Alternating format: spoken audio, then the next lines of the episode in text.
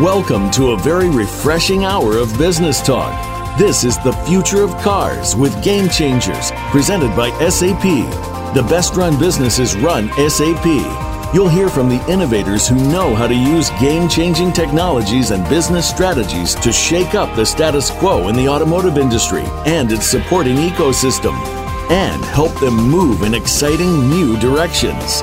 Now, here's your host and moderator, Bonnie D. Graham.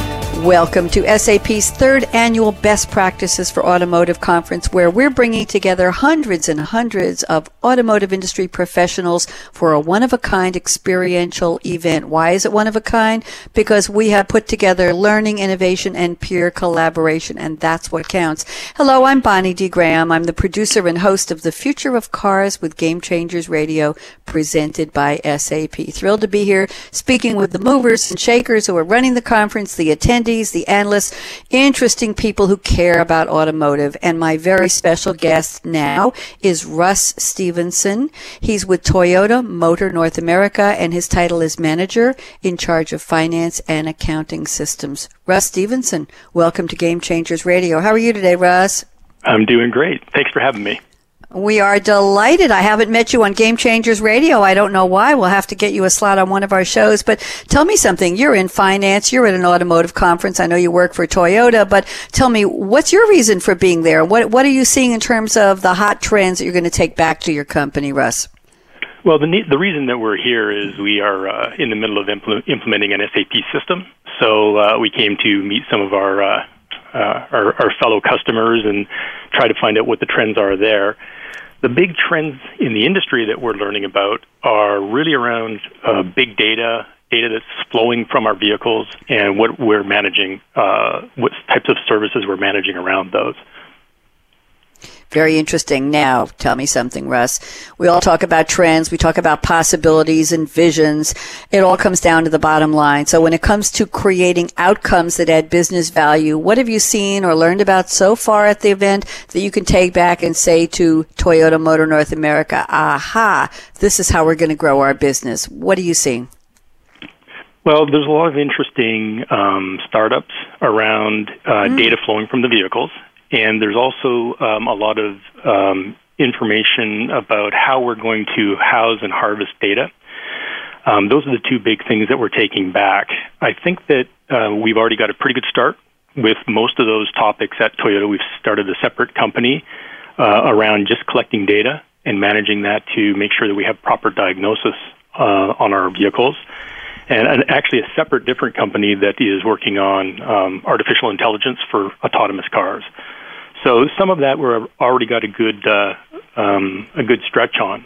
So I think one of the new things that I'm seeing is hearing about the auto shows and how mm-hmm. they're being split between traditional vehicles, which is what we would normally normally think about an auto show. What's what's the new great looking car or truck? What's the big mm-hmm. engine? What's the horsepower? And then a whole separate section that's really talking about getting around without a car. It's the autonomous um, car mm. share and self-driving um, vehicles. And so that's something that you know obviously we're all working on, but uh, it's it's becoming mainstream in the uh, in the marketing of the vehicles. Interesting. So you can almost say there's the car section and there's a not your car, it's our car, let's share section, right? right. The, mo- the, the, mobility section.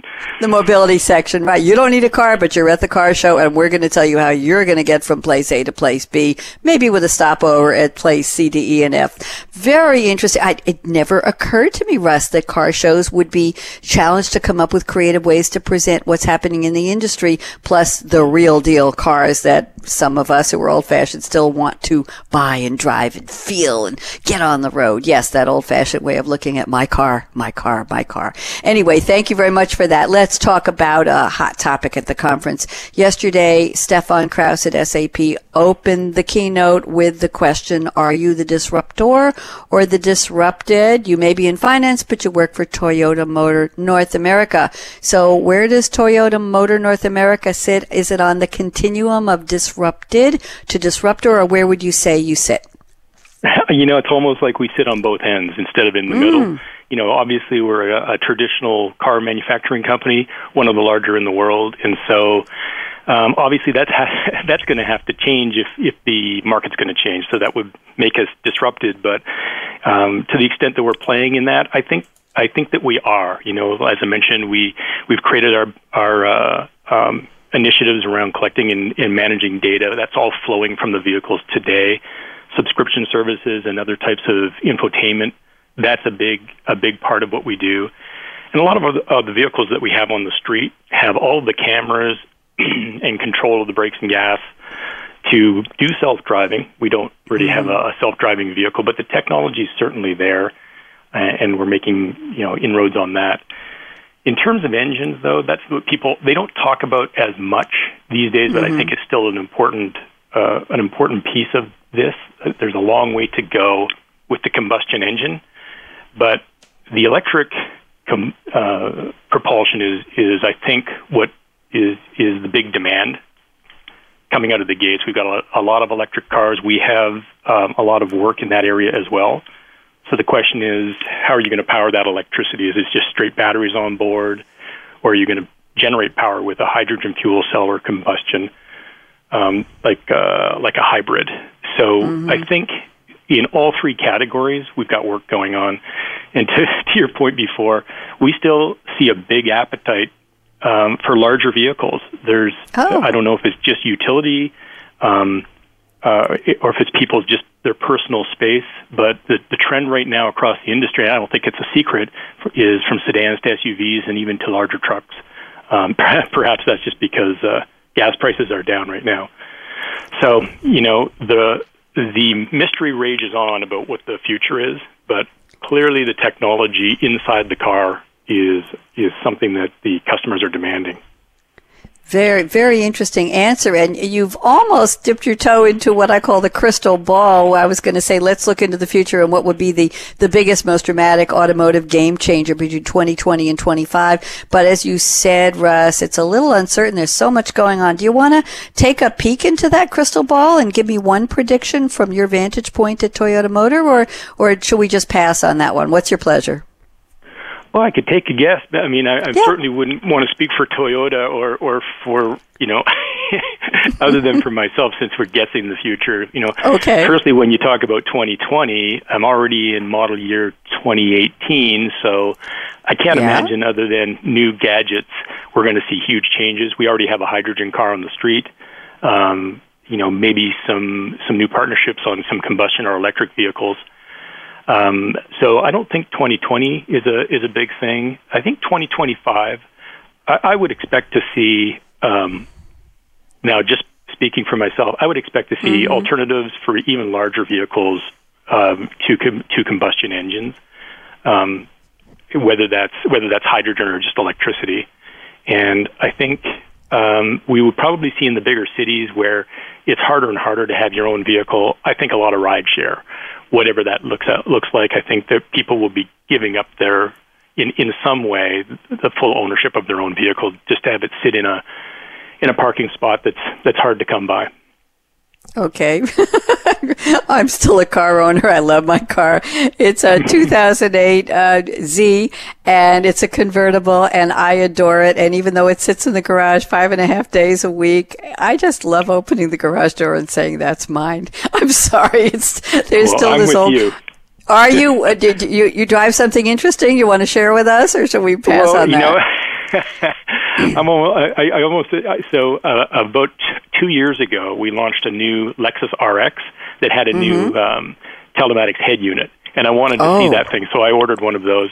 But just yeah. yesterday, I ordered a new vehicle. Um, I ordered a Land Cruiser just because I think um, it might be you know one of my last opportunities to to do that because you know not that the Land Cruisers is going to go away, but it might be harder and harder to come by in the future. Mm-hmm. Very the interesting. Big, the big old trucks.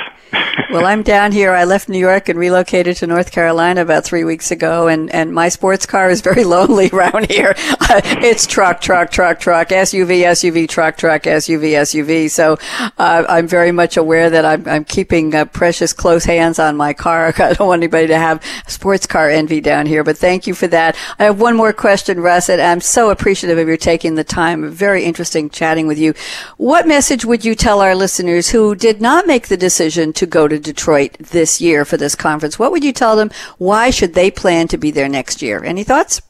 Well, yeah, I mean, this is this is one of my favorite conferences. Um, I don't mm. go to hmm. that many conferences, and in the IT world, there's you know a, a lot of a lot of general conferences that you can go to, but this one's very specific.